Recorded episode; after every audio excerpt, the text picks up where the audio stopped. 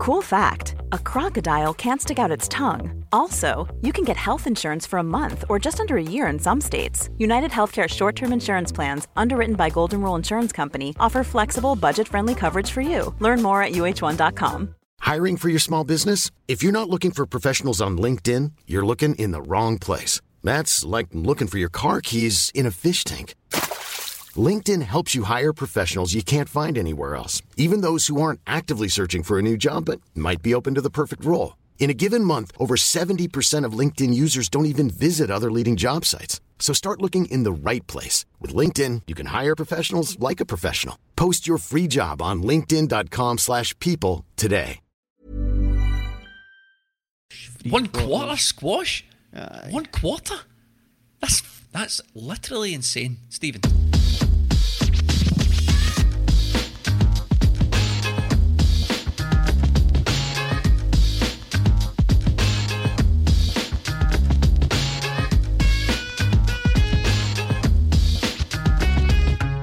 Episode two twenty-five of twenty minute Tim's flagship podcast. And with me this week is Melly. Yes. And Stephen. That's right, glad to be here on this fine Monday night. Another another fine week for the old tick. Oh, another tremendous week for Celtic. There's a lot to talk about, a lot to look forward to. We're um, bringing big tick energy tonight, James. Oh, we're bringing, oh, I like it. Aye. The B T, this is the podcast with B T E, big tick energy. Um, first of all, we need to do a bit of housekeeping. That, of course, means I need to plug the Patreon. The Patreon is a subscription service where you can support your favourite Celtic podcast, this one, in exchange for extra content. And just to give you an idea what we do on Celtic match days, this is how the Celtic match day shapes up on twenty minute Tim's Patreon. twenty-four hours before the game, Ryan Brown gives us his opposition and focus article. Then forty-five minutes before kickoff, me, Stephen and Melly are live and in Technicolor. The cameras get switched on and we bring you the build-up to the game.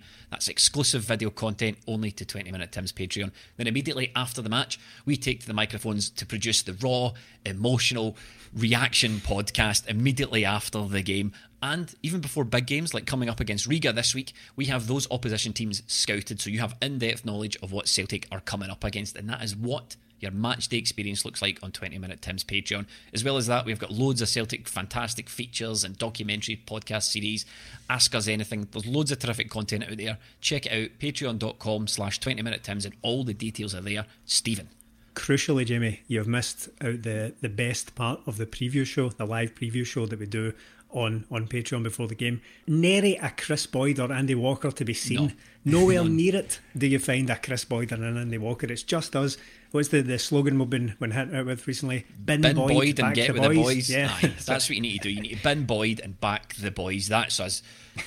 Look, there's a lot of football to discuss, as we mentioned at the at the top of the show, but you know, there's been quite a lot of news and rumours. We've not had like a wee sort of a wee gossip session about Celtic in the longest right. time. It's all been very uniform and all that. And I noted with interest this week, guys, that Kris Commons once again has been in the news, Ugh. being honestly super positive about Celtic. Oh, is he out there just saying stuff? Is he? Is he just Mate, hashtag just, just saying stuff? It's honestly, I don't know what gimmick Chris Sutton, uh, Chris Sutton, uh, Kris Commons rather is going for, but it's it's like a relentless wall of negativity every time that guy's in the press talking about Celtic, and he's at it once again. Yeah. But he's made a complete.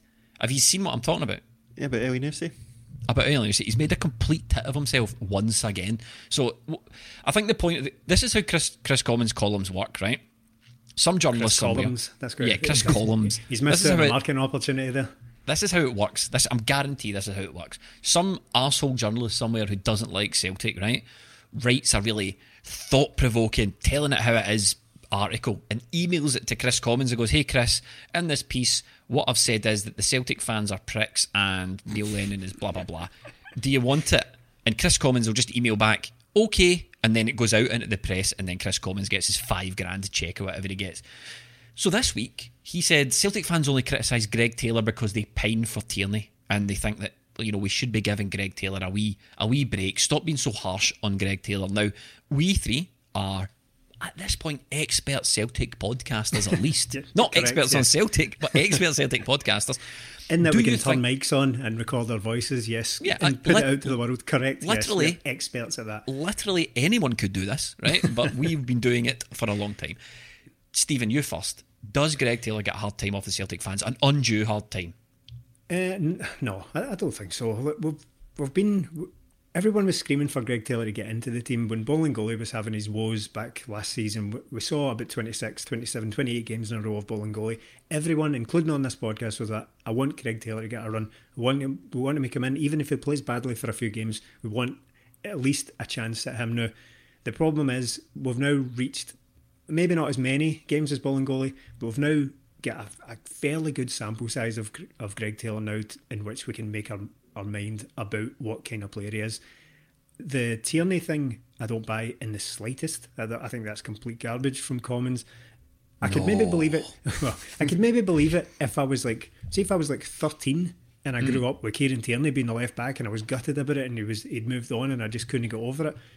But that's not the case. That Kieran Tierney's been gone quite a long time now, and I don't really compare it. That's like saying we give uh, Carlton Cole uh, a hard time because we can't get over John Hartson. That's total bollocks. Like, the two things barely connect. The, every day's well over the Kieran Tierney thing. Maybe not the team. Maybe we're still desperately trying to uh, improve him from a from a performance and tactical perspective. But I don't think any fan is is watching Greg Taylor thinking, "Oh, if only we was Kieran Tierney." No, well, he's he's playing really well. He's been brilliant, but I don't like him because he's not Kieran Tierney. That's just that's just juvenile from Commons. But we'll see it when we come to the games, Melly. But I mean, it's, it's starting to look for me like Greg Taylor is st- as Celtic improve the team and as the Celtic team gradually, albeit get better, Greg Taylor for me is starting to look like the outlier, the one who's not as good as the rest of the team. Yeah, you're definitely right there. We just oh, look cheers, at, mate. No, first and last time tonight. The, we look at the team and you just see that glaring left-hand side. We need somebody in. Greg Taylor's playing sort of out of necessity right now because there's literally no one else that can play there if, unless you put James Forrest out there. But we've seen that doesn't really work. The team's very lopsided. Commons is just, he is just saying stuff. Celtic fans, don't compare him to Kieran Tierney, I feel. I think we just look to the other side of the pitch and see Frimpong or Elhamed, good, competent players who give you seven out of ten, but can also give you eight or nine some weeks, especially yeah. Frimpong. He's really pushing on this season, the games in the past week. Whereas the Taylor, you maybe get a six or a seven, then it's back down to a five, up to a seven. He's just...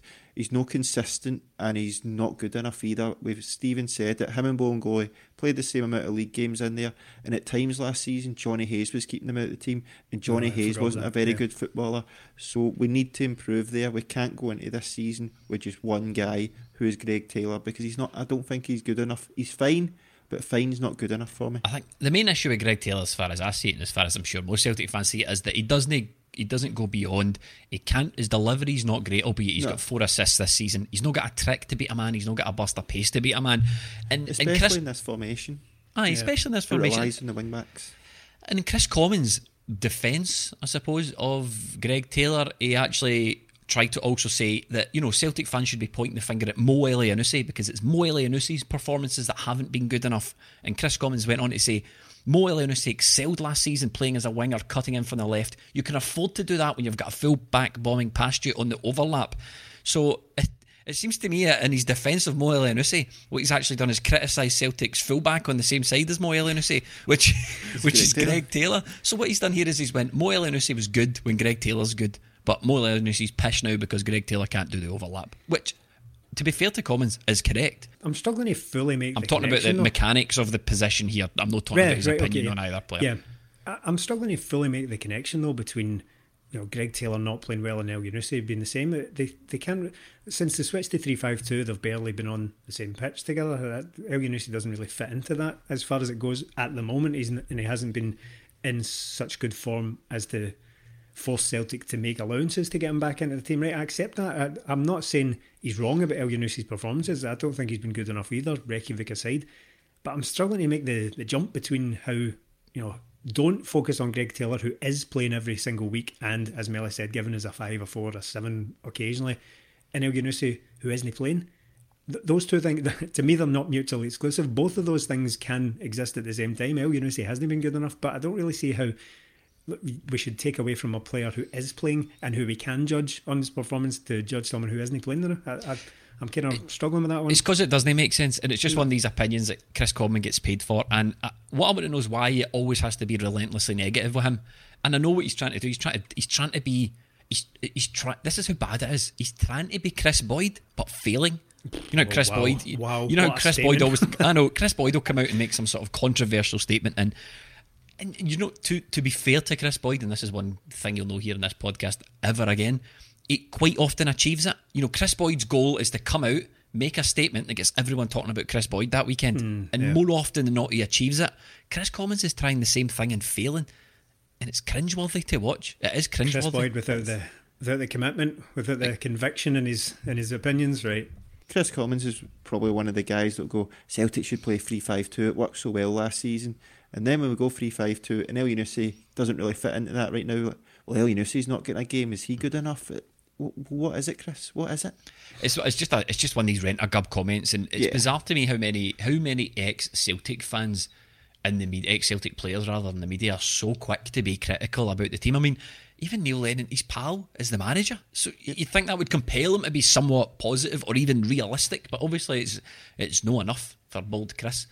The thing is, I'm no, I'm not like particularly sensitive about these things. I don't. If there was a guy out there just being relentlessly negative, but had some some rhyme or reason to it to to make me actually listen to what he said, I'm fine with that. If if a guy has a constructive opinion that just happens to be negative towards the team, fine, I'll deal with it. But could you at least cobble together some sort of like coherent point if you if you could maybe manage that? He's not even the type of guy who can make a compelling argument that would make me sit up and go, you know, do you know what?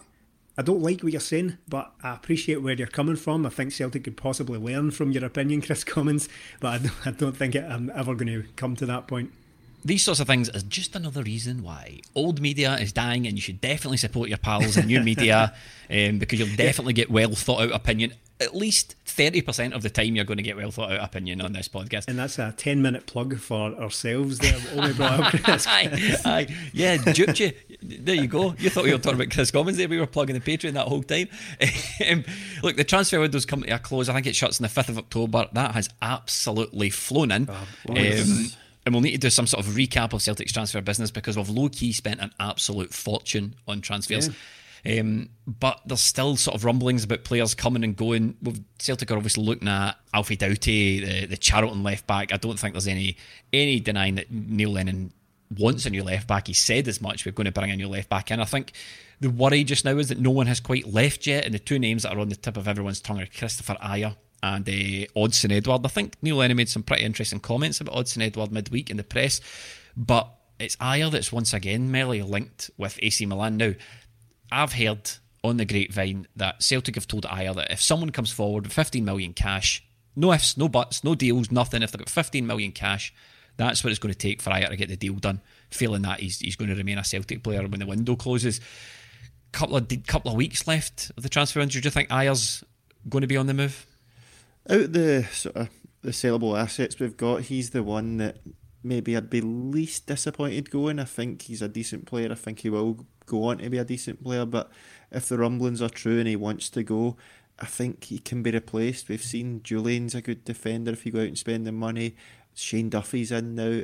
If we get rid of Ajer, I think we can then go out and get a left-sided centre-back, and it just brings a lot more better balance to the team that would sort that out. And I think we probably, I don't feel it, but the, maybe the board will, that they need to sell a player to balance off sort of not getting in the Champions League and spend a lot of money, and out the four big assets in Edward, Christie and Cham and Ajer. I think the one I'd be least disappointed with going is Ajer. But mm. we've heard rumblings that it's going to be A C Milan are preparing a bid. I've never heard this patter that teams are preparing bids. You either bid yeah. or you don't. Yeah. Where does this come from? Overall, I, th- I think I agree with that. I think if you accept that Celtic are likely to lose a player, not every year, but every maybe couple of years, we'll probably lose a big a big sale, possibly exacerbated by the fact that we haven't qualified for the Champions League again, and you know the current situation, T M and all that kind of stuff. Yeah. I think we can all kind of broadly get on board with the fact that Celtic will sell players every so often. Ajer, if it's going to be Ajer, then I've, I think I'm mostly all right with it. The thing is, I think replacement is, I know I say this every window, but replacement is going to be the absolute key here, because we can't yeah. afford to lose quality. As many issues and problems we've had with Ajer over the seasons, we we know he's a flawed defender, but he is ultimately a good one and probably will get better. We can't afford to lose any type of quality in the team this season and not replace it. We just can't do it. So as long as Celtic are going to bring in a defender, and we're not going to be you know, messing about with as much as a, a rate near Beaton as a player. I don't think he's he's the answer. I don't think you can just sell Ajer and promote Beaton into mm. the team on a more regular basis. Shane Duffy is a great start to, you know, consolidating that defence a wee bit, but we simply must bring someone in. Ajer, I think, will go on to be a very good player somewhere, but my feelings about him at the moment, I think he's had a couple of really good games recently, but I think I wish Christopher Ajer was like a video game character, but somebody else, but somebody else was controlling him. If you know what I mean, like yeah. he has, he has all the all the tools, all the abilities, but sometimes is a little bit unable to meld that all together to be the the finished article. I know he's still young, you know he's still young, but he's an experienced player. He's an experienced player now, a full international and all that jazz. So I think overall, wouldn't like to see him go because he is a good player, and yeah. I never want to see any good players leave the club. But if you're You know, gun in my head, if it's going to be Ajer or Édouard, there's absolutely no choice for me. That's, I mean, that's an easy decision. The the rumour mill's been on fire with talk of Jimmy McClean coming in, Melly James oh, McClean. Oh, oh. yeah, yeah, Stoke player. He, now, let's forget who the man is at the moment. Let's look at the player. Is that the sort of player that Celtic could use then now? Is that the sort of player that we're lacking? Could he, I mean, he plays along that whole left-hand side, more attacking admittedly, but can play up and down the whole left-hand side. Obviously a Celtic fan. Would that Never. be a wise move? Aye, aye yeah, totally. Um, would that be a wise move for Celtic to go and get him? Yeah, look, I've been very vocal in the fact that Celtic they should do it just for the, the sheer patter of it, the because patter. It will be phenomenal. Mm. It'll it'll destroy them mentally. He will be living rent free. Imagine if he plays or scores at Ibrox. Interested to see, interested to see how if if fans come back, how Shane Duffy will get treated. Oh, lovely. Uh, Yeah, on every game, yeah, yeah, yeah, yeah. Uh, but no, poppy season. Can we have a poppy season, gentlemen? That'll be good fun. Oh, oh, oh seems like poppy longer poppy. Oh, it's going to be absolutely, oh my god, it's going to be brilliant. Uh, but is, is James McClean a sort of player that Celtic need, Melly? I think he is. He's played in that position before, as you said. He can fill in at left back, but I think left wing back is the ideal position for him. The guy's got the engine to get him down there. He's played in tournaments for Republic Ireland. He's played well, and he's a he's a workhorse. He's a workhorse with a good engine. But crucially, he's got a good cross on him as well, and that's mm. what we need. We've got Frimpong down that right-hand side who's got the pace, who's got the drive, who gets in and out and gets round players and can cut back. I sort of liken it to O'Neill's team. I know it's a long time ago, but down that right-hand side you had the pace Nagat, and down the left-hand side you sort of the guile and the technique of Thompson, where he could just get out his feet and whip it in quickly. I think that'd be a really good balance to get somebody on the left-hand side doing that, and just the absolute bonus would be if it's James McClean. Stephen, if James McClean comes in and plays that position though, is there is there space for Mo Elyounoussi? I suppose Elyounoussi could play as a ten or a shadow striker, but looking at this current Celtic setup, would you be willing to say, right, well, do you know what, Elyounoussi, you're just going to have to take your place on the bench for the time being because James McClean is more yeah. useful as a player to us than you are at the moment? It's difficult for him. It's going to be very difficult for Elyounoussi to get into the team because, yes, he can probably pay and um, play other positions. I wouldn't stick him at left wing back for for anything. That's, I don't think he's suited to that. So James mm-hmm. McClean would most certainly uh, be first choice there should he come in. You could say he plays number ten, but at whose expense?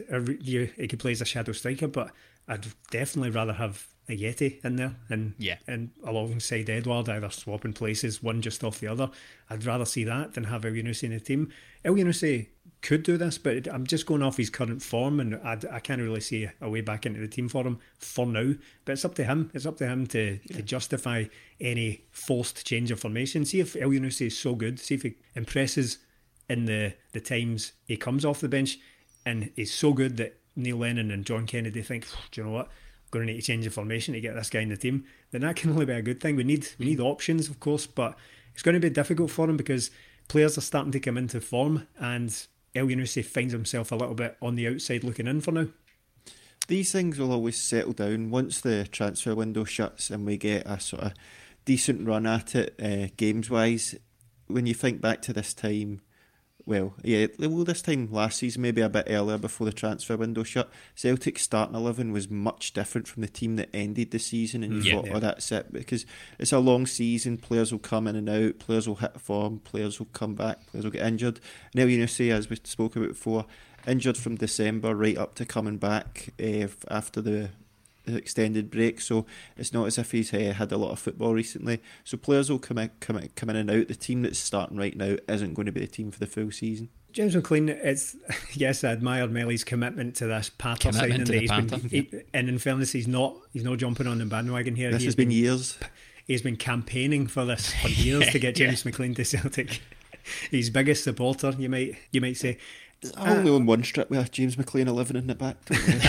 uh, as a player, yes, I, I think I think he could be good. I know that. You know, people kind of sneer at the Championship and all that down there, but we've had a lot of success from there before. But a lot of Celtic's best signings over the last ten, twelve years have come from the Championship. Notably, like Gary Hooper, people forget Moussa Dembele was in the Championship, so was Patrick Roberts, you know, Joe Lett, et cetera, et cetera. There were so many signings, Griffiths, Commons. So we've had a lot of success from there before, so I wouldn't go writing it off. I know he is a little bit away from the top flight football. He's not really played there for, for a while, but he's still still playing international football as, as far as I'm aware as well, so um, I definitely wouldn't be against it. I think it would be a huge upgrade on Taylor in oh, terms aye. of his attacking ability, and as, as cruel as this sounds to say, I think Greg Taylor is he's a bit of a wee guy at times, and I know mm. he can't really help that. He's he's small and he's slight of stature. He, there's not much you can do about that, but He gets he gets bullied quite a lot. See, to give Greg Taylor credit, I know I've not really been his biggest fan, uh, his, his biggest cheerleader by any means, but he is getting forward and he is creating goals. But it just doesn't it just doesn't happen often enough. And there's an awful lot of giving the ball away. There's an awful lot of being pushed off the ball far too easily. I don't think you get that with James McClean. Given the choice of an Irish left-sided midfielder slash kind of defender, I'd love Robbie Brady. Love Robbie Brady up the road at Celtic Park, but James McClean. Close second for me. There's no doubt. I mean, James McClean is quality. He's been playing Premier League football for a number of years now. He dipped into the Championship, obviously, but he's he's a good pedigree. He knows what it's about. And, and you know, with Duffy and McClean, these are things that I normally think, like, w- wouldn't it really matter in football? You know, if you're a, if you're a die-hard Celtic fan in any other season, that doesn't really matter. But honestly, this season was so much at stake. See, having guys that knows what it means in the team, that could genuinely be the extra five or ten percent that gets you through in a game. Yeah. Not some guy that's going to come yeah. on loan and disappear back to whatever club he played for last season and no really care, he's not here for that.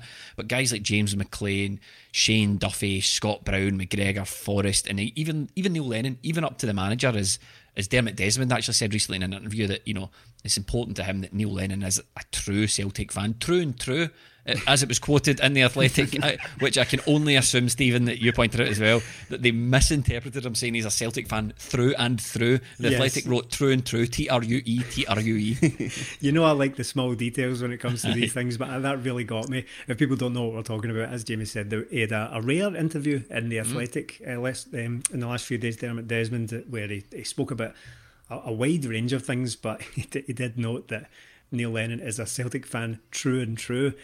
Now, I read that and I thought, that's that's not a saying. You don't say, oh, I'm a Celtic fan, true and true. But then I thought, they've heard him in his Irish accent saying through and through, haven't they? Yeah, he's a Celtic man, true and true.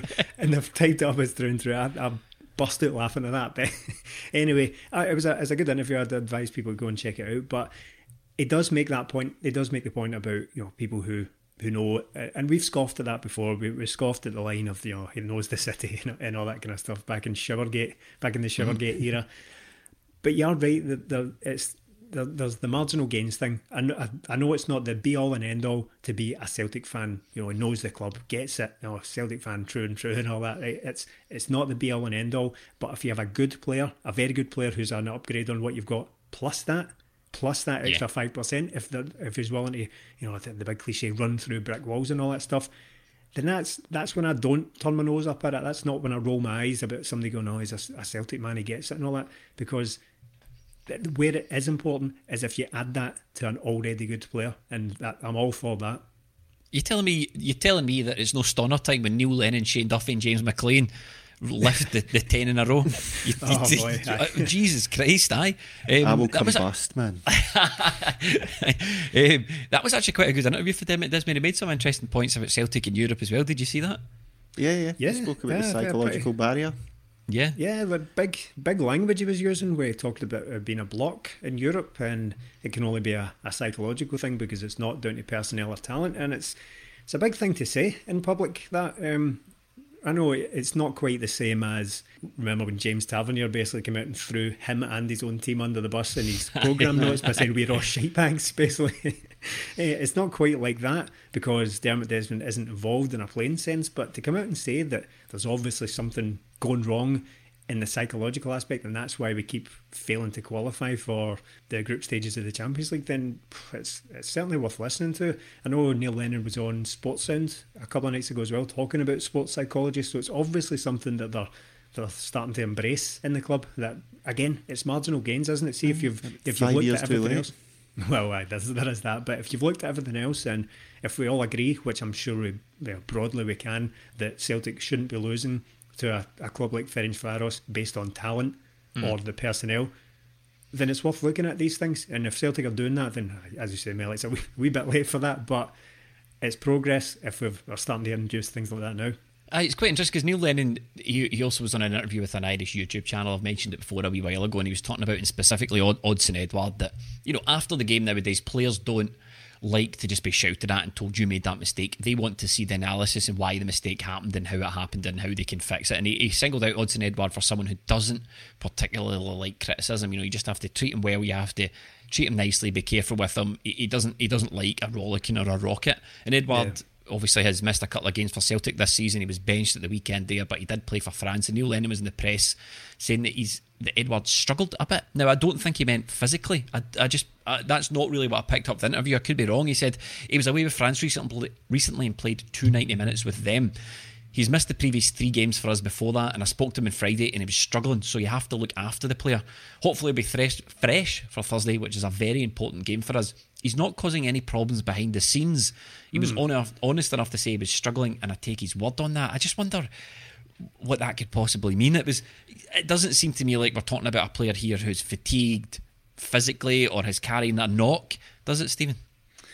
No, I, Neil Lennon has used the word fatigue when it comes to Odsonne Édouard recently, when it came to ex- explaining why he wasn't in the team for a recent game. Was that Livingston, I think it was, when he, he was left out of the, the starting lineup.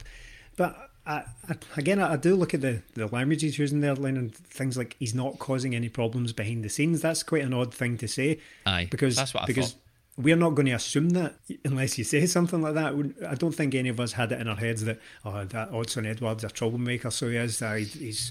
He's a he's a poisonous poisonous apple.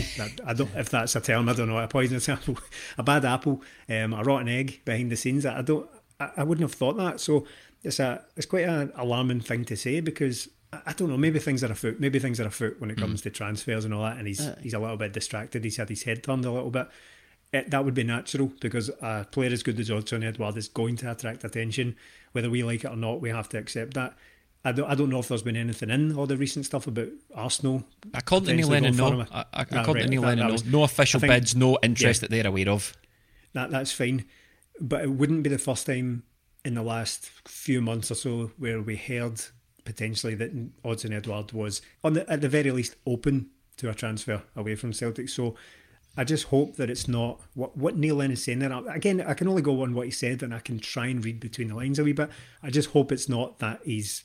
his head's down a wee bit because he's starting to think, I don't know, I've, I've kind of done it here a wee bit. Aye, that's that's my worry. Yeah. My worry there is that he's sort of he's struggling oh. to get motivated and, and that sort of thing. Also, we can't forget that Neil Lennon very recently, after the Ferencváros game, talked specifically of players not wanting to be here and yeah. players having their, their eyes on the next move and so on. So I'm, I'm putting two and two together and coming up with well, four hundred here, I know, but... all these wee kind of clues are starting to fall into place a wee bit with Edward, and I just I just hope it's not the case. Well, Neil Lennon says we're not looking to sell him, and Neil Lennon went on to say, I'm hoping he's still a Celtic player by the end of the transfer window, Melly.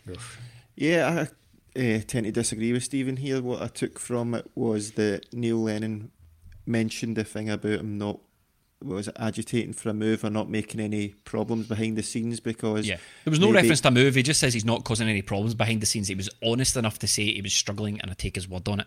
Yeah, mm. when he says about not making any problems behind the scenes, I think it's just because maybe people do what Stephen Dunn put two and two together. Oh, Odsonne Édouard's not starting. The, the transfer window is open. Mm. That means he must be away. Whereas Odsonne Édouard's a young guy. He's had a start to the season where he's missed a couple of games, went away with his national under twenty-ones, played two games. Maybe he feels he has to play in those games to push on to the senior team.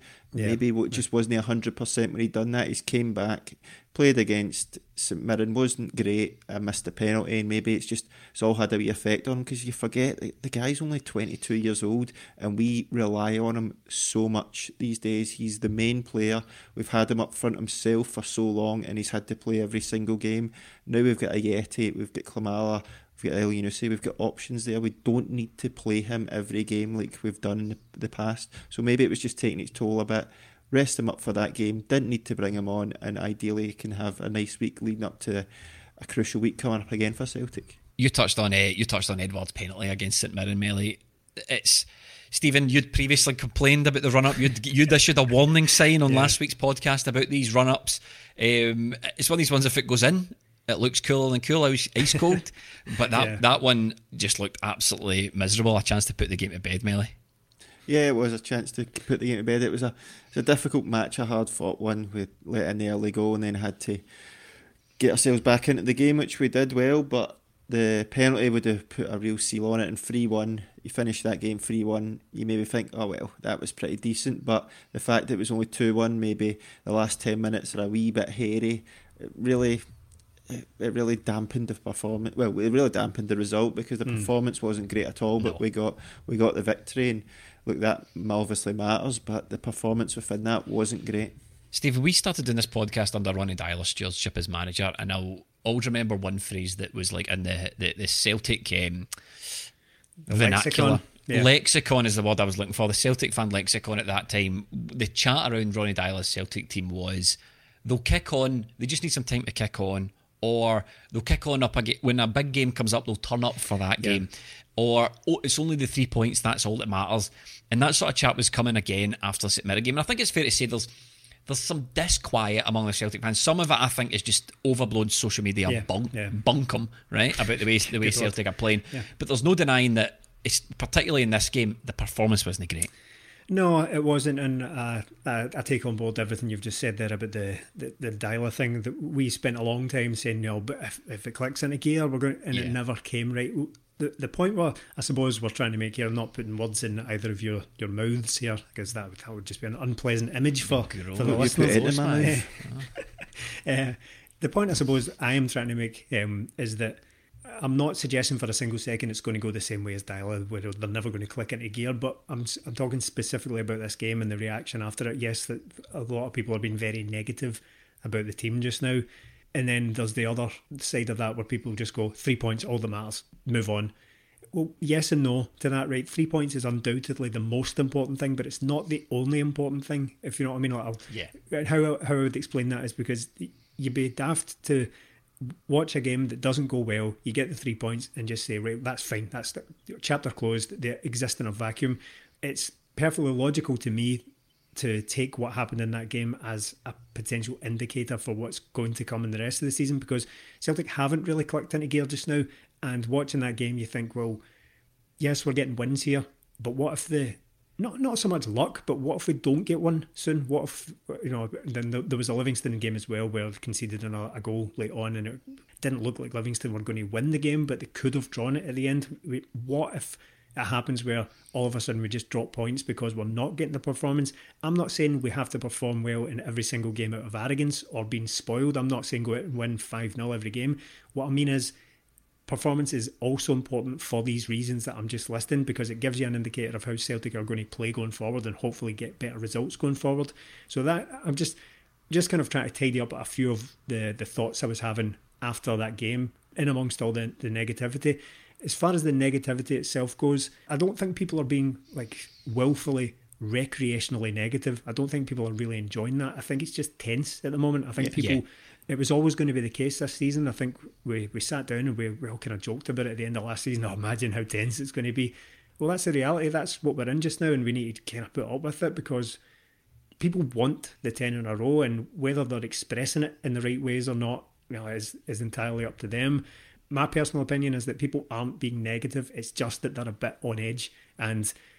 with everything we're experiencing just now, nobody's able to go to the game and vent their frustrations and yeah. get into the game. Oh, you're they, right, they, actually. There's probably something yeah, in that. Yeah, they, they feel, probably feel, certainly from my point of view, you can't be at the game, you can't influence it in that slight way you can by being like getting behind the team or or, or even, it's perfectly valid as well, even moaning at the team when they're not playing well. You can't do that. So people are taking out their aggressions basically on each other and on the team. So I, I wouldn't go giving anybody a hard time for being negative at the moment. I just think it's we're all very tense and we all we all just think it's going to be a long, very difficult season. I think we're, it's kind of the byproduct of that. Yeah, we're just touching on the, the game. The, the first goal was a poor one to lose, and mm. that's maybe a wee bit of the, the problem that's seeping in is we're letting in soft goals right now. I mean, you think Duffy coming in, he maybe he maybe strengthened the back line, but it was his man that sort of got away from him, and then Christie's not marking Erwin, but the goal's early on. But I quite like Celtic response to that, because we went in the goal down, it was early on again, but we went at them straight away, and getting that goal from Duffy, look, you see how much of a threat he is. Again, if you put decent balls in, which Christie delivered for him, that's what you're going to get. You're going to get goals. Pathetic defending from St Mirren, but that's what you want to see from yeah. Duffy. And the second goal as well was another smashing cross from Christie. Forrest gets in with a header, unheard of, but he's in there. It's a smashing header as well. But my worry in that game was the goals we got were from crosses. We weren't creating chances, we weren't mm. opening them up. There was nobody getting to the byline and cutting back or getting a cross in. Forrest and Taylor were really poor that night, and this formation really relies on wing-backs going at players, making things happen and getting balls across, and we just simply didn't do it. That's why it was easy for St Mirren just to camp in there, sit in the bank of four, bank of five, and just soak it up when Celtic...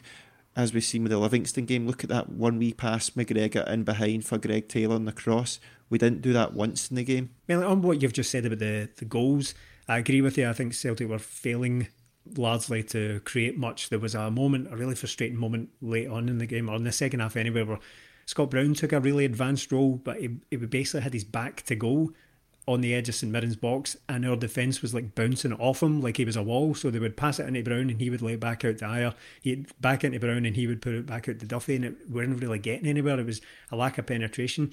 However, what I would say is that at least we can give Celtic credit for finding a plan B, and it was yeah. two headers, two crosses and two headers. Like that's mm. that's fine. That's a perfectly valid tactic. I don't, again, I wouldn't like to rely on that going forward, but if it's it's a game of puzzle solving at the end of the day. If we can't get past St Mirren one way, we need to find another. And if it's lumping a ball into Shane Duffy for him to be completely unmarked and for him to nod at home, perfectly fine with that as well. Now, I said last week that Duffy decided to score uh, in the previous game. St Mirren kind of made, their, made his mind up for him. In this case, you can't be giving a guy like that the space he did. Yeah, uh, nobody attacks the ball with the aggression in there of Shane Duffy that I've seen at Celtic for a long time. Yeah. You name somebody. I can't I can't picture a player that attacks the ball. Going back to O'Neill's days, wouldn't you? Yeah, you're definitely yeah. going back to the aggression in which that guy shows, and it's great to have a player with that much confidence. Another thing I think Duffy's brought to the game is it's given Ajer the security to press forward. Yeah. I, I, oh, yeah. Ajer's, Ajer's really coming out of his shell. It's quite interesting. One of the things that Blair picked up on, the scout that we hired to do scouting for, is he definitely, you know, he picked that up. He says, you know, Shane Duffy and Christopher Ajer's probably going to be a terrific combination for you, and it's already starting to look, starting to look like that. Um, Patrick Klimala started the game. Melly, you said beforehand, if he doesn't do it, you know, this was on the preview show that we do on Patreon, you says if Patrick Klimala doesn't do it against St Mirren, then perhaps his time is up for Celtic. At Celtic, do you think that Patrick Klimala done anything in that game? Do you think there's still question marks over him? The way I see it, he's obviously shown something in training because he's getting rewarded with game time, and yeah. that's the way Neil Lennon works. If you do it in training and you work hard and you do what the manager tells you, you get rewarded with game time. That's the transactional way that Neil Lennon manages his, his squad. So Klimala's obviously impressing him. We've said before, he looks a guy that's a bit short of confidence, but how far do you push that? How much game time do you, do you give a guy, Melly, when it shows that he's maybe just not got it? Yeah, as you said, I thought just before, look, I don't want to completely write the guy off, but I've I've seen I've seen him first hand in a reserve game. I've seen him against Clyde and I wasn't impressed at all. So I thought, look, this game, he's done everything right up to this point and getting into the team. Spoke about it all before, about bulking up over the summer and all that, but if he's not going to do it away from home against St Mirren, when when can we expect him to do it? Now, I know he didn't get a lot of great service, but neither did Odsonne Édouard, but he sort of tried to make things happen. Mm, but yeah. Klimala, I can barely remember him making any significant impact in the game, getting the ball and laying it out. I'm just... just don't see where it's coming from him. He, he can't he just be a guy that you bring on when we're three nil up and hope he gets a goal to spur on his confidence, because at one point we're going to need to rely on him, and already that point's happened and he didn't even get on the pitch against Ferencváros. So I thought, St Mirren, here's your chance, mate. You're up front with a good strike partner in this formation. You'll try and make it work for yourself. And he didn't. He didn't get the service, but he didn't make anything happen for himself either. And that's what I was worried about. And then you just go to the Livingston game. Ajeti had some great hold-up play. Klimala has nothing like that. Nothing like that. And I'm just worried that he's never going to get it. Oi Melly, though, I hear the listeners say, it's only one game. And to those people, I would say, leave Melly alone. But what I would also say is, what I would also say is, that's what he's got to do, though. That's football. Mm-hmm. That's that's Celtic. That's Celtic. He's got to come in and impress. It might sound terribly harsh, but it's exactly what I've just said about Elyounoussi, who's a far more storied, a far more you know established international player, international repute player than Klimala is. I've just said the same thing about him earlier on. I said, if you come in, you've got to do something in order to change Neil Lennon's mind, and in order to convince Neil Lennon and John Kennedy that you're worth playing. Might sound harsh to judge him on one game, but that's all he's going to get. He's got to come in and do something, and he, he unfortunately just didn't on this occasion.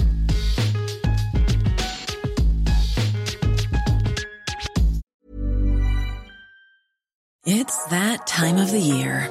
Your vacation is coming up. You can already hear the beach waves, feel the warm breeze, relax, and think about work. You really, really want it all to work out while you're away. Monday dot com gives you and the team that peace of mind. When all work is on one platform and everyone's in sync, things just flow. Wherever you are, tap the banner to go to Monday dot com.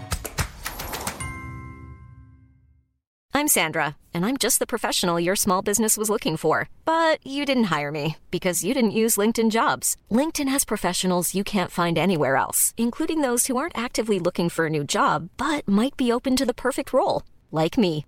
In a given month, over seventy percent of LinkedIn users don't visit other leading job sites. So if you're not looking on LinkedIn, you'll miss out on great candidates, like Sandra. Start hiring professionals like a professional. Post your free job on linkedin dot com slash people today. This Mother's Day, celebrate the extraordinary women in your life with a heartfelt gift from Blue Nile. Whether it's for your mom, a mother figure, or yourself as a mom, find that perfect piece to express your love and appreciation. Explore Blue Nile's exquisite pearls and mesmerizing gemstones that she's sure to love. Enjoy fast shipping options like guaranteed free shipping and returns. Make this Mother's Day unforgettable with a piece from Blue Nile. Right now, get up to fifty percent off at blue nile dot com. That's blue nile dot com.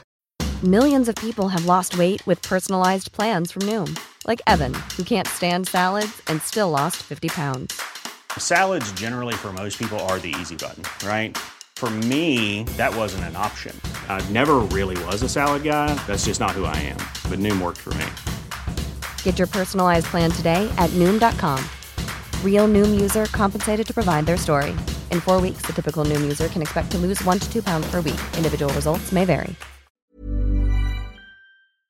So, the, the St Mirren game, it was pretty perfunctory, and Celtic really need to improve on performances like that. Um, and, and there's things that Celtic need to look at, but there was encouraging moments. You know, McGregor showed signs, Christie was pretty good, James Forrest got himself a goal after being much maligned for the, for the past couple of weeks. Duffy again showing how he fits into the team, and as we might want to look at, you know, S- Scott Brown's role is definitely evolving in the Celtic team, and, and having him at the back is maybe letting players like Ajer and especially Ryan Christie get a wee bit more f- further forward. Yeah, you're, you're right there. I think we've all had our say on Scott Brown, but we've seen at the weekend uh, just maybe why he's in the team, because he he's sitting there, which ahead of him was McGregor and Cham. McGregor was brilliant, absolutely brilliant. You'd yeah. love to see him going forward. He obviously gets the goal. He's a slide pass in for Greg Taylor for the second goal, and also in Cham. He was away. He it was him, his good work for the third goal. So maybe we can see why Celtic have got Scott Brown sitting there, and then two ahead of him that allows them to go on. Maybe we've I've said it in the past that I think McGregor could play there, but after that at the weekend, I feel like oh, maybe you're taking away a lot from his game yeah. by having him so so deep. But I still believe he could play there. I believe in Cham could play there. But it was good uh, good against Livingston. There was a lot to a lot to divulge into. Yeah, well, Livingston was a, a much improved performance. It wasn't perfect yeah. again. I think a, a lot of people were, were a wee bit down on it again after the game. Um, but I think it was much better. I think there were many more positives to be taken from this game than the St Mirren game, because let's not forget Livingston are a difficult difficult team to play against. That's their thing. That's their identity. Yeah, yeah. That's what they thrive on. That's the, the identity that they revel in. They like to make it tough for teams, especially Celtic, and they like to make the games as ugly as possible, try and grind things down, and they've been successful with it in the past. They've squeezed several draws at Celtic since they've been back in the top flight. I think Celtic have only beaten them twice since two thousand eighteen, was that? So, um, and even w- one of those draws was snatching it from a, a defeat at right of the death from Tom Rogic. So credit for to Celtic for being able to overcome something of a, a bit of a bogey team um, that Livingston have been in the last couple of years. The midfield, we're talking about Scott Brown, we're talking about Callum McGregor and, and Cham. I thought the midfield was much better in terms of yeah. indi- individual performance. I thought Callum McGregor was excellent. That he was absolutely brilliant. Christie, much better as well, and Cham, superb. Scott Brown is providing that platform on which people, you know, can develop on to go forward. My one slight issue with it just now is that Celtic lack a little bit of disciplined midfield shape at times without the ball. Yeah. So the central midfield, if you look at things like, if if you care about things like the average positions after a game, and, and I can th- I think they're quite interesting because you can gather uh, some information on shape from it. Central midfield doesn't really exist because Scott Brown is very deep. Elhamed is very wide on the right. He filled in as a sort of supplementary right back rather than a right-centred, right-sided centre back because Frimpong is so far forward. Scott Brown is so deep that he's almost in line with Ajer. So with that, the midfield is quite easily cut through with, with one or one or two passes. We're quite an open midfield. So Scott Brown is providing the opportunity for players to get forward, but what Celtic I think need to tighten up on is the defensive side of things slightly, yeah. and that can that can be worked on. So I think Scott Brown, as much as I'm not going to sit here and do the thing we've been doing for weeks about how, you know, it should be, and in fairness, Neil Lennon has come out and said as much now that he's going to yeah. have to be managed and, and not been in the been in the team so much. I think Scott Brown has to do his defensive job slightly better than he currently is. And that's really kind of all I've got to say on the midfield at the moment. If Neil Lennon is now looking at it and thinking, well, he can't play every game, then that's fine. I, I fully support that. It's just that he's he's lacking a little bit of defensive discipline and awareness at times. There was a point in the Livingston game where I thought he probably could have been taken off because he had become a bit of a defensive liability. Seems like a strong word, but I think he was towards the end, because being thirty-five, he's going to tire dealing with an intense game, which which we were. So I think he could have been taken off before long. But overall, I was I was actually pretty happy with the Livingston performance. I thought, as I said, the the, the midfielders that I've listed were absolutely excellent. Ajeti, oh. what I've said what I've oh. said about him recently. Doesn't he need asked twice to stick the ball in the back of the net, even when he's not like oh, I thought you were massively there. I thought you were going to say Nettie. I really should, I missed it on that there. I'll be in Ajeti. What you mean? I'll be on the score sheet. Am I right? Oh, oh rotten! Absolutely terrible. Like, even when yes, he's, he's not like ma- even if he's not massively involved, he still he still scores and he still holds the ball up extremely well. He's offside quite a lot. I'll be in Ajeti, but that's a gamble I'm willing to deal with. Like, if he's offside on three or four occasions because he's one of those guys who plays on the very edge on the off chance that he's going to get through and get a chance, then that's yeah I'm that's totally where he belongs. That. yeah, that's exactly. Where he belongs. That's his house. Um, let's talk about the penalty shout though. Let's talk about Celtic's penalty shout. hmm. Celtic went up the pitch, there was a penalty shout for us. Livingston then went up the pitch and there's a penalty shout for them. They got theirs. I think those two incidents were almost identical. One key difference for me in that the Livingston handball was a, a secondary incident. What, what I mean by that is it came off the player and then onto his hand on the way down, whereas Ayers up the other end was a full-on handball. Very, very similar, but that's the only the only slight but important difference, that the important distinction to be made. I, I can understand the difference in the decision making with them, if you know what I mean. Like, to the yeah. letter of the law, to me, if you're going to give a handball because it hits a guy's hand, regardless of circumstances, then they are both penalties. Yeah. But that's the only mitigating circumstance I would point to, I suppose, in this occasion. I, I thought it was. I thought it was. I thought our penalty shout was. If you, what I'm more concerned about though is how they ended up getting the penalty. The ball comes in and Ajer doesn't win the header in the first instance. Scott yeah. Brown, the ball bobbles out. Scott Brown doesn't get his interception. Mm. I think it was might be Marvin Bartley that then played the ball forward and Ayers just caught out of position, so he's having to run back into position, slide to stop the cross, and it hits off his arm. I thought it was really, really unfair. It's one of these ones where when you're sliding like that, you're not in full control of your body. So where where do you put your hand? Your hand has to yeah. be places to balance yeah. yourself off. You can't like slide like you're putting your hands by your side like being a pencil, no, like jumping into the pool. Do you know what I mean? Like your hands have to be somewhere. Are um, you citing biomechanics here? Right? I'm uh, citing James, biomechanics. Stuart didn't bring it up at half time. I was disappointed in him. Really He's probably been well warned off it, and then upset up steps that wee that wee Hun, Jason oh, Holt. The, uh, Gers, former Gers ace, Jason Holt, to stick in the back of the net. On the penalty itself, a final thing on that. I, I suppose playing dick advocate here, playing devil's advocate, what I would say is that Ayer's intention there is to block the ball, and he did, but he used his hand. Deliberately or not, if you, do you know what I mean? It's like he set about his goal in blocking the ball, but he just happened to use a, an illegal body part. So isn't he good then? Yeah. Um, are, you, are you trying to defend Ajer on this one, or are you criticising no, him? No, no, that's oh, right. No. I'm, I'm saying it is a penalty because what ah, he tried right, to I do. I see what you mean. Did. I thought I thought this was some sort of terrible mounted defence of Christopher no, Ajer. No, some mealy-mouthed uh, defence of Christopher Ajer. No, no, I think there was a, a lot of shouts. I think it's just become a, a kind of catchphrase that's got on the the fact that he went to ground on that occasion and handballed it as a result. But yeah, I think on that occasion you have to go to yeah. ground because you have to stop that cross.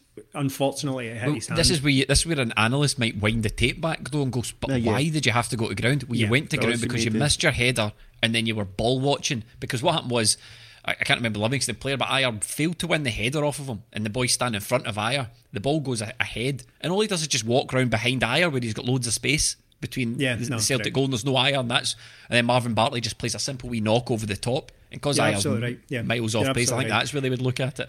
But that's... when it gets to that point, he can't then go, "Well, I should have made the, the decision previously correct. I can't yeah. do anything." Ah, you can't, you can't, you can't do a tenant. Yeah, you can't do a tenant and reverse back and uh, take yeah. the ball off that boy. You think the Barker should have saved it? it? No, no, no I, think, I think yeah, I think he smashed it in basically. I think that's that, that's what you do with a penalty, Odsonne. Yeah, or, I take you, you tell uh, Jason Holt, you tell Odsonne Édouard to take penalty lessons off Jason. Study Holt. the tape, study the tape of Jason Holt in your spare time, Odsonne. We got the goal back, uh, you know, within a couple of minutes, and again it was Christopher Ajer pressing. Pressing out of defence again with Scott Brown yeah. and, and Shane Duffy in there, offering plenty of cover, allowing it to do that. Plays it directly to Ajeti's feet, who more or less plays it off of a. Uh, it plays in Callum McGregor with an absolutely terrific shot. Don't care that it took a deflection. It's I'll take them all, but it was a rasper. Yeah, it was a peach. It was net bound anyway. I'd say it was good build-up play. That's as you said. That's what we've seen from Ajer. A sort of tone for his earlier mistake, and you can see that. This is what he brings to the team. When there's a back three, he can press right in there. Scott Brown can just slide across. It was good play, good play, and it was good to get the goal so quickly after they'd scored because maybe, as Stephen talked about, there is a bit of tension, but in the whole game, Livingston didn't create many chances and Celtic mm. were pretty dominant. I thought much better. And just that goal, as soon as Celtic score that, you go, right, that's it. We're on to one here, we'll go at them and they'll crumble because Celtic, I thought they'd started pretty well in the game. They didn't maybe create a great chance or two, but we were playing the ball quickly across from side to side trying to get in, and I yeah. think Frimpong made the big difference down the right hand side because he is so direct and he's willing to take players on, something maybe Forrest is lacking right now. That quickness is the key. That is the yeah. key to the way Celtic want to play. I'm not talking about the speed of Frimpong. I'm going to talk about Frimpong in a sec.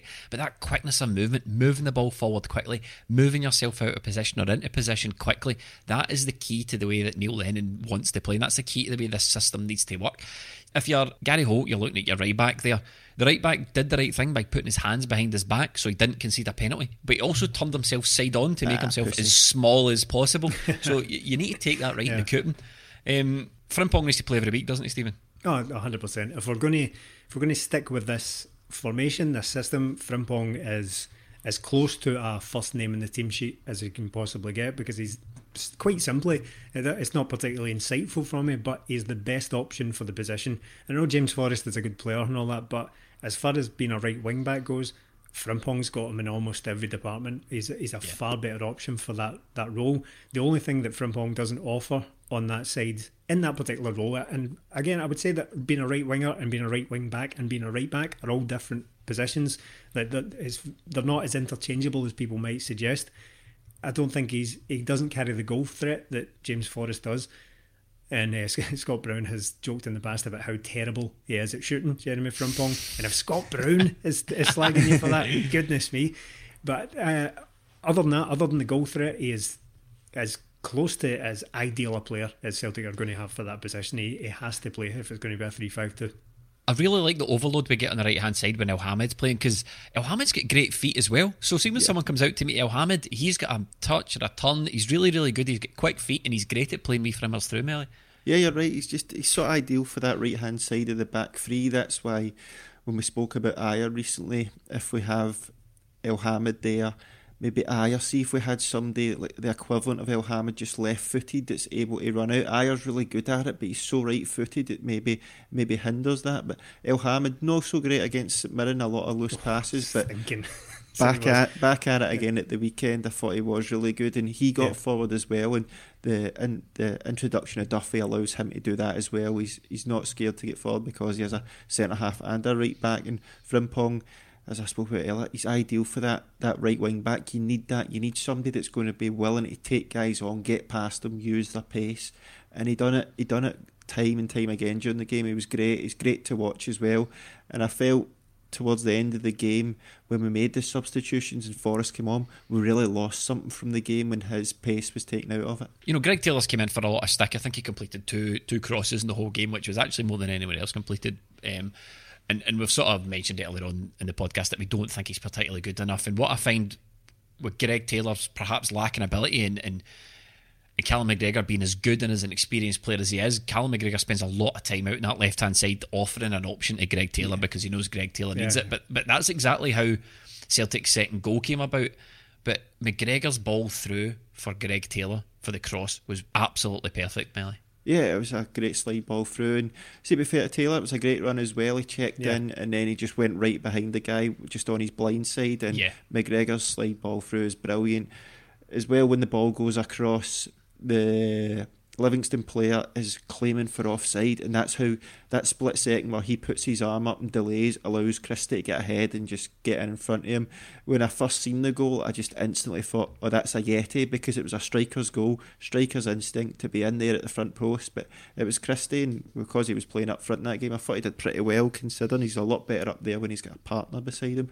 But as you said, McGregor and Taylor, brilliant. But there's just a few instances in the game where Taylor got into that position, but he didn't look up before he played the ball. It's just sort of mm-hmm. hopeful balls. That's something that he really needs to work on. He can't just be hopefully putting it across, because eight times out of ten probably there's going to be a Celtic player looking for the cutback, or there's going there is going to be an option, but he's just not picking that out right now. Let's talk about the pick of the goals. Oh, I'll be yes. in a, I, I'll be in a Yeti. Acham, somebody, I think Acham was played in, but he, Acham does that really, really good thing where he, he looks over his shoulder as if he's going to take a touch, but just lets the ball run across his body, yeah, and then yeah. he sort of he presses into midfield with it.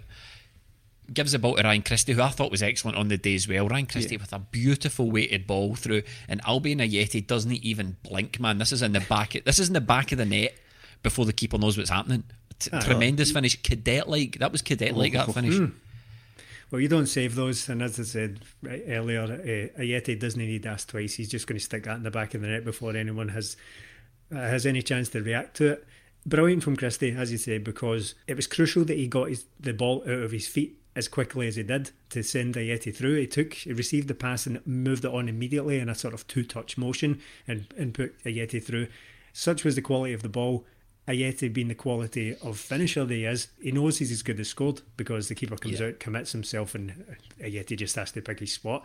Picked his spot right in the, the top bin from, from eighteen yards, right enough. But uh, what was that? Four goals he's got so far. Four, four goals five. in five games. Him and Edward are both sitting on four in five games. The two top scorers in the league. I know uh, Ryan Kent and Nisbet have got four goals as well, yeah. but they've played many more games. He's just so instinctive, isn't he? He's just mm. he's there in the position, and it's it's he's just that good that I don't even think if it, he he even thinks about it. He doesn't go it doesn't go through his head that keeper's coming out, I'll just lift it round him and past him. I think it's just bang, goal, yeah. and that's him. He doesn't have to think about it, and that's what you want from your striker. You don't want somebody that's going to second guess themselves, like like Klimala when he went through recently, that one on one where he never looked like scoring against Motherwell, was it? He just never looked like scoring and didn't know what he was going to do. Whereas Ajeti, I wouldn't have any trouble with him going through on that, and I just think if he misses, he'll get the next one yeah. because he's just so instinctive. He just likes finishing first time, and he's getting he's starting to build up that match fitness as well. So he got what, seventy-five minutes there at the weekend. Yeah. So once we get him flying, oh. Well, what links his goals so far, bar one, is that they were all first time finishes. They were all first touch, apart from one where it was as good as he took one touch to get it out from under his feet and then just smashed it in anyway. So there's zero hesitation on any of his goals. Yet he doesn't. Again, I don't want to be unfair in Klimala, but I just use it as the, the comparison.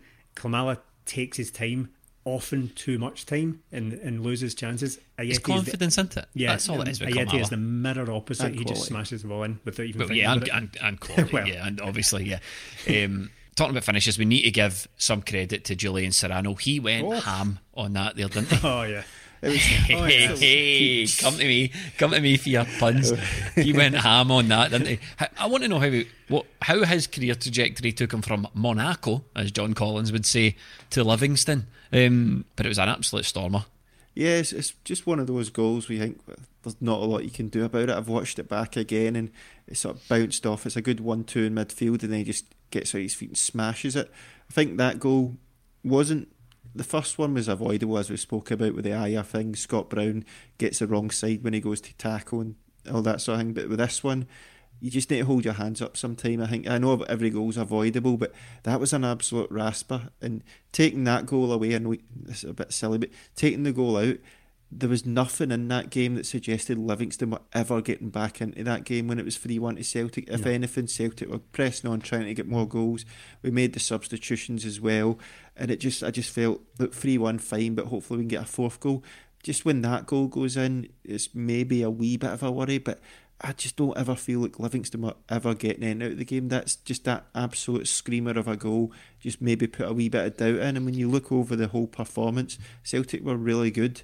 And it's a penalty and a screamer. It's not as if they carved us open or yeah. created many more chances. I, I know I watched it, they passed the Paradise, but see when they were talking about how like a nervy last couple of minutes for Celtic and all that, I thought to myself, I don't see this at all. I nah, didn't think one this was chance, a... one chance with the header, didn't they? But that's right. Yeah. I, that. I didn't think it was nervy for Celtic. You know, as you say, every goal's avoidable. I had a wee watch it again, and I suppose if you wanted to offer some criticism, you could criticise Forrest for maybe you know closing his guy down. Hmm. Scott Brown again is running into a useless space instead of marking the guy.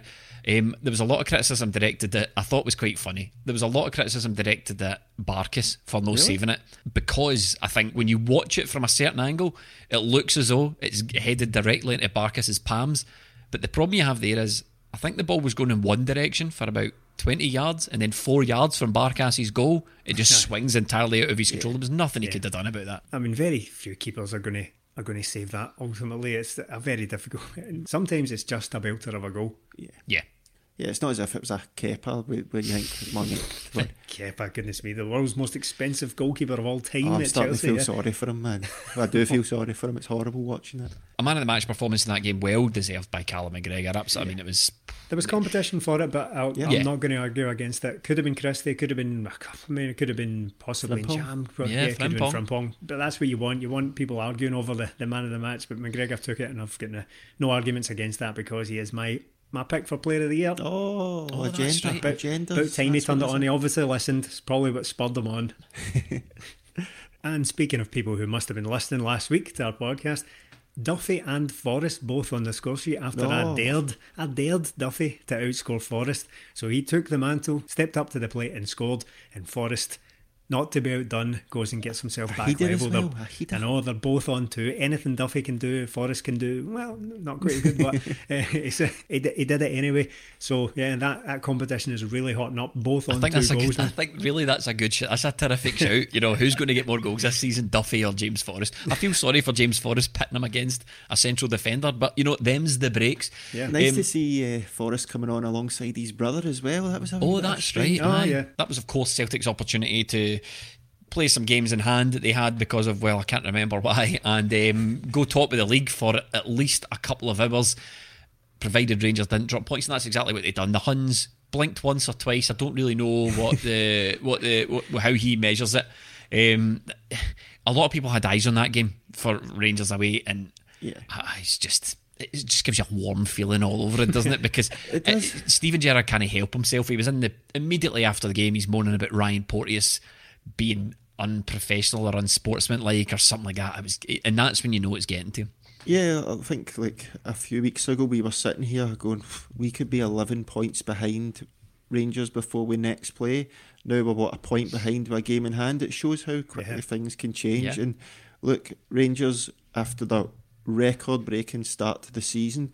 Well, well, they're not far ahead of us. They've not spur the headers and goals. We have let in a couple of silly ones, but we have clawed back that gap, and we're, we have yet to hit a stride. Once we are settled in getting into these gate, this run of games now, I think Celtic's performances will start to improve, and if we're getting results without the performances now, we can improve on that.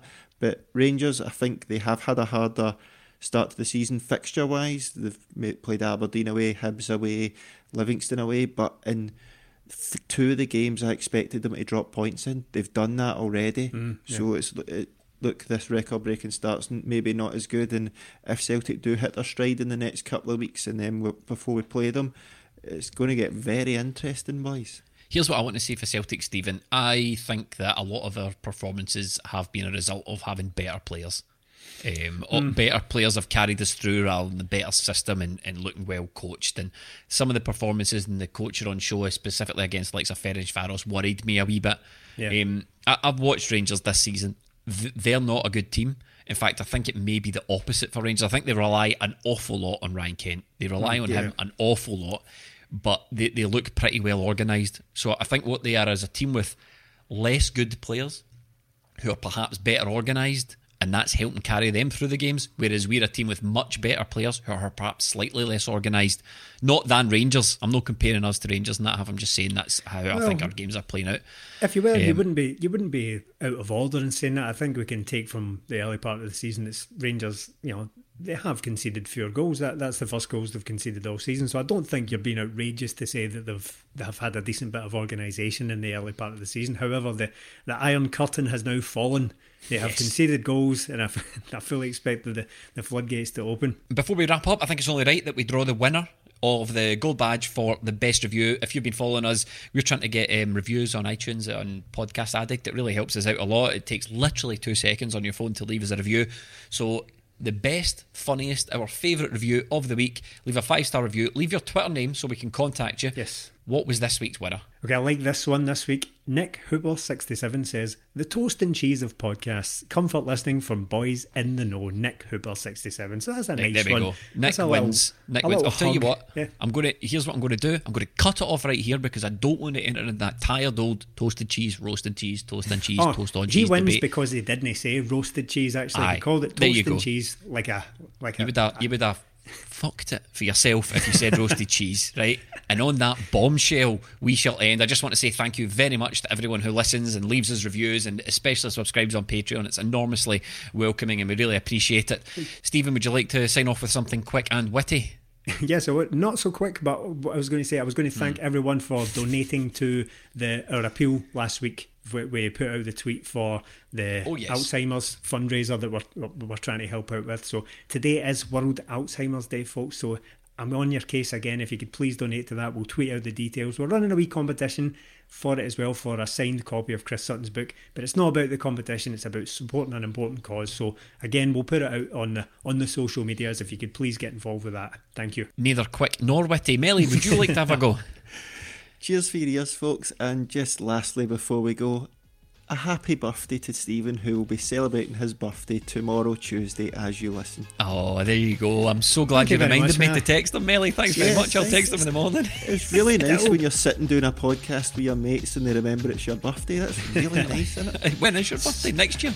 uh, yes. Still thirties, by the way. Still thirties. Still thirties. Thanks for listening.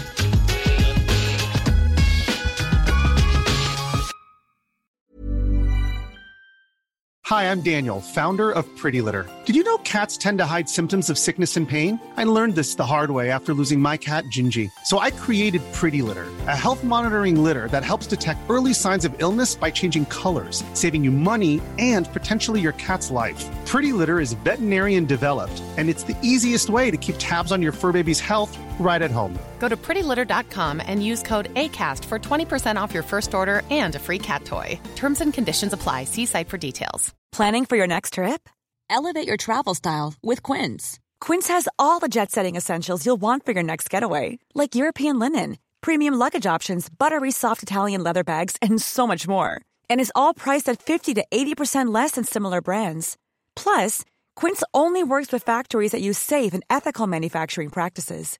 Pack your bags with high-quality essentials you'll be wearing for vacations to come with Quince. Go to quince.com slash pack for free shipping and three hundred sixty-five day returns. A lot can happen in the next three years. Like a chatbot may be your new best friend. But what won't change? Needing health insurance. United Healthcare Tri-Term Medical Plans are available for these changing times.